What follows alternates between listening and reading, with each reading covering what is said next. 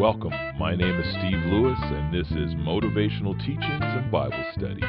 Hope you'll enjoy. God bless.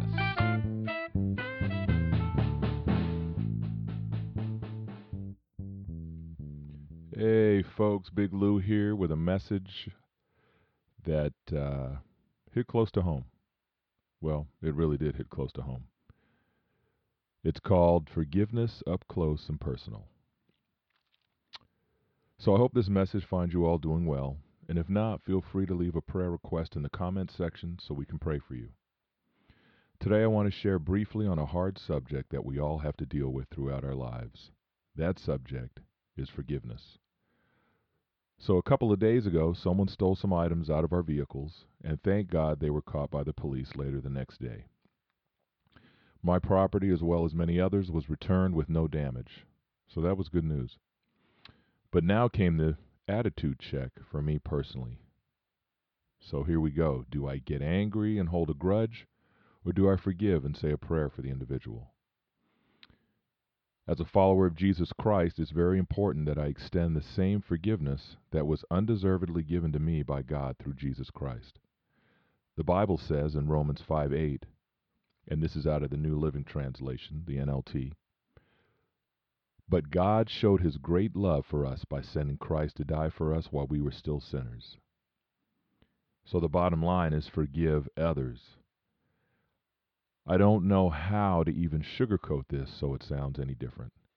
In order for us all to get along and help others when they are at their worst, we need to start with forgiveness. Ephesians 4:31 through 32 in the NLT says, Get rid of all bitterness, rage, anger, harsh words, and slander, as well as all types of evil behavior. Instead, be kind to each other, tender hearted, forgiving one another, just as God through Christ has forgiven you. Amen. So, my personal goal each day is to live in a way that reflects Jesus Christ so that others will want to know more about him.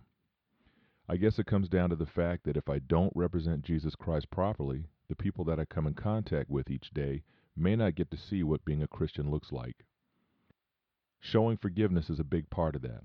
And in my heart, I know the individual who stole my property may have an addiction problem and could be spiraling out of control. Don't get me wrong, it doesn't make it right to steal from others. But at the same time, I know I have done some stupid things and made some stupid mistakes throughout my life, and I am very thankful for the Lord's forgiveness as well as those who forgave me.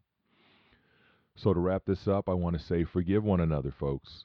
Forgive those who have wronged you, pray for them, and even speak against their addictions to be gone in the name of Jesus Christ. That's what I plan on doing in my personal life. The individual who robbed us already knows they did wrong. They don't need our persecution, they need our prayers for a better day, for the right individuals to come alongside them and help them overcome whatever may have caused them to take someone's belongings. Forgive one another, folks. Show love and just forgive.